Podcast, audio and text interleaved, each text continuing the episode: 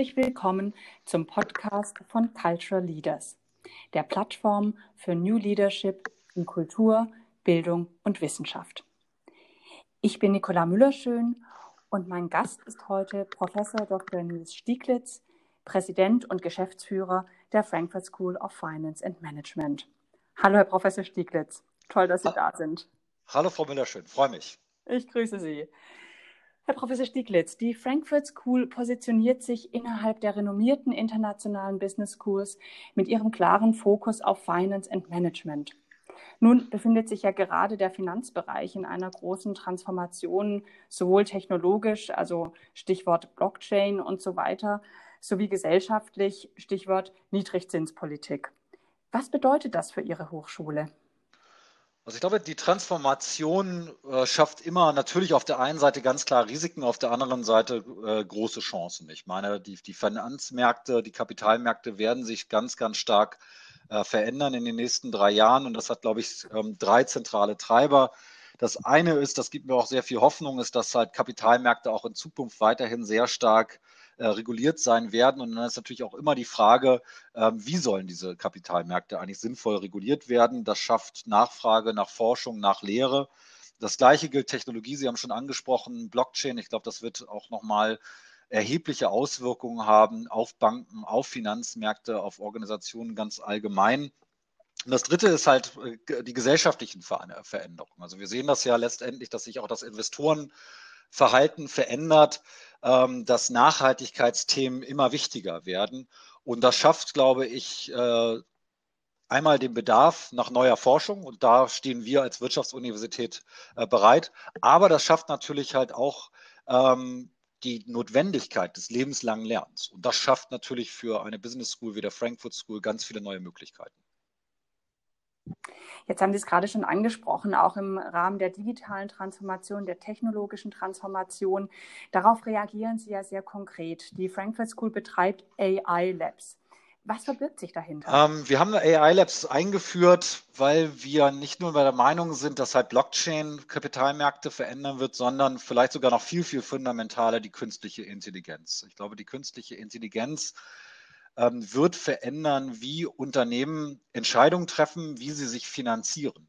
Und das bedeutet natürlich halt auch für eine Wirtschaftsuniversität, ähm, dass wir bei der Forschung und auch in der Lehre ganz vorne mit dabei sein müssen, um einmal die Entscheider von morgen auszubilden, aber auch die Entscheider von heute äh, bei dieser Transformation äh, zu unterstützen. Und ich glaube, künstliche Intelligenz zurzeit ist ja so ein bisschen so ein Modethema, ist jetzt auch verschoben worden ähm, durch die Corona-Pandemie. Aber wir stehen hier wirklich am Beginn einer, einer neuen industriellen Revolution. Und ich bin mir sicher, dass die Wirtschaft und wie wir auch wirtschaften, wie wir Entscheidungen treffen, in 10, 20 Jahren ganz, ganz anders aussehen, aussehen wird, äh, als das, was wir heute haben. Also die ganze Anwendung von künstlicher Intelligenz steckt eigentlich gerade erst in den Kinderschuhen. Nun sind es ja, oder Sie haben es ja gerade angesprochen, ist der Hochschulbetrieb äh, seit dem Frühjahr im digitalen Corona- oder Covid-19-Modus. Ähm, nun kann man sagen, äh, dass äh, eine, eine Rückkehr zum, äh, zum Status quo vor März 2020 ziemlich unwahrscheinlich ist, sondern dass er viel mehr unumkehrbare Auswirkungen auch auf die Lehre haben. Also ich glaube, das sieht Ihre persönliche ja. ja, ich glaube, da, da gibt es überhaupt gar keine Zweifel daran, dass wir keinen es wird keine Rückkehr geben zum, zum Januar 2020. Also ich glaube, wir lernen gerade ganz, ganz viel. Ähm, wir sehen, wo ähm, digitale Lehre äh, möglich ist, welche tollen Möglichkeiten das gibt. Jetzt wird, sind wir gezwungen dazu, damit viel, viel stärker zu experimentieren als in der Vergangenheit. Aber wir sehen auch gleichzeitig, was man verliert durch die digitale Lehre. Und ich glaube, ähm, das haben uns die Studierenden auch schon sehr früh eigentlich kommuniziert. Viele möchten zurück eigentlich in die, in die Präsenzlehre. Das sehen wir jetzt gerade auch äh, zu Beginn des Herbstsemesters. Und das werden wir auch machen. Aber äh, das neue Paradigma ähm, wird natürlich sein, das, was man als Blended Learning äh, betrachtet. Also wo man sinnvoll digitale Medien, digitale Inhalte verknüpft mit der Präsenz äh, auf dem Campus. Das, glaube ich, wird das äh, Paradigma sein.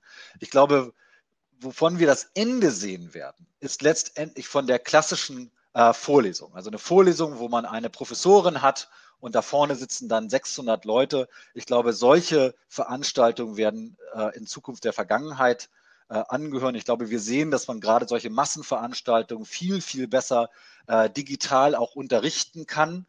Ähm, aber ich glaube auf der anderen Seite, äh, dass wir auch eine Renaissance haben werden äh, der sozialen Begegnung was ja im Grunde dann auch auf die Qualität dann auch einzahlt. Also wenn Sie schon ansprechen, äh, im Grunde die Massenveranstaltung, die kann durchaus auch im digitalen Modus stattfinden, aber die Qualität der persönlichen Beziehung oder vielleicht auch des Mentorings vielleicht auch an der Stelle, das ist dann vielleicht auch das, wofür dann auch wieder mehr Raum sein kann. Das kann ja dann auch vielleicht auch eine ganz interessante Perspektive ganz sein. Ganz genau, ganz genau. Also ich glaube, dieses, dieses Mentoring-Modell, ähm, das ist etwas, was sich viel, viel stärker durchsetzen äh, wird, weil ich meine, das ist ja auch das Tolle, dass halt letztendlich Professoren, Lehrende durch die digitalen Technologien ja auch äh, entlastet werden, weil sie halt diese Massenveranstaltungen äh, vorher aufnehmen können, viel weniger Inhalte zuliefern müssen und damit eigentlich mehr Zeit haben äh, für die soziale Begegnung. Und das ist am Ende des Tages, was auch den Unterschied macht. Nun ist ja nicht nur das Finance-Wissen äh, momentan in äh, einer ja, konstanten Veränderung, sondern auch die Führungskompetenzen, die CFOs, die die Banker, die andere Finanzexperten brauchen, auch die stehen zur Disposition.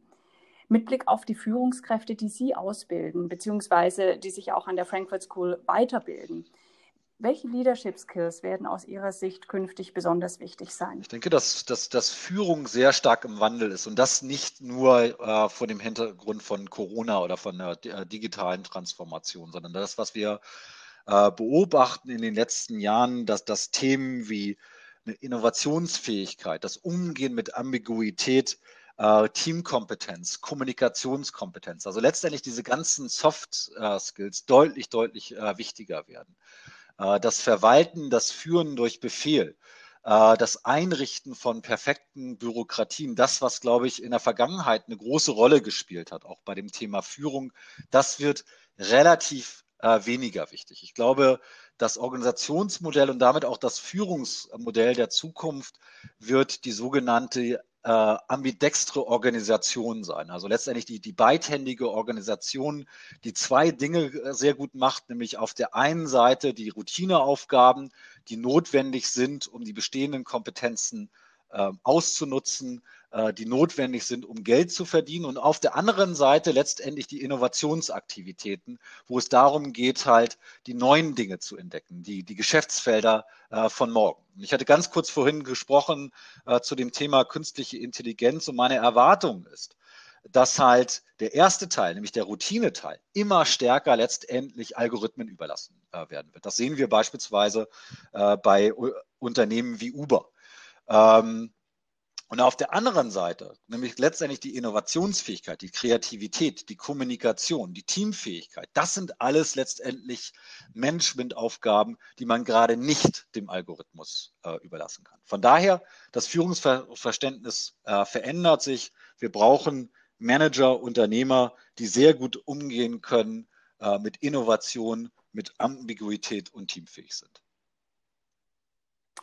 Herr Professor Stieglitz, ich danke Ihnen ganz herzlich. Das sind tolle Insights. An der Stelle vielen herzlichen Dank für Ihre Zeit. Euch allen ganz herzlichen Dank fürs Zuhören. Tschüss und bis bald. Ganz herzlichen Dank.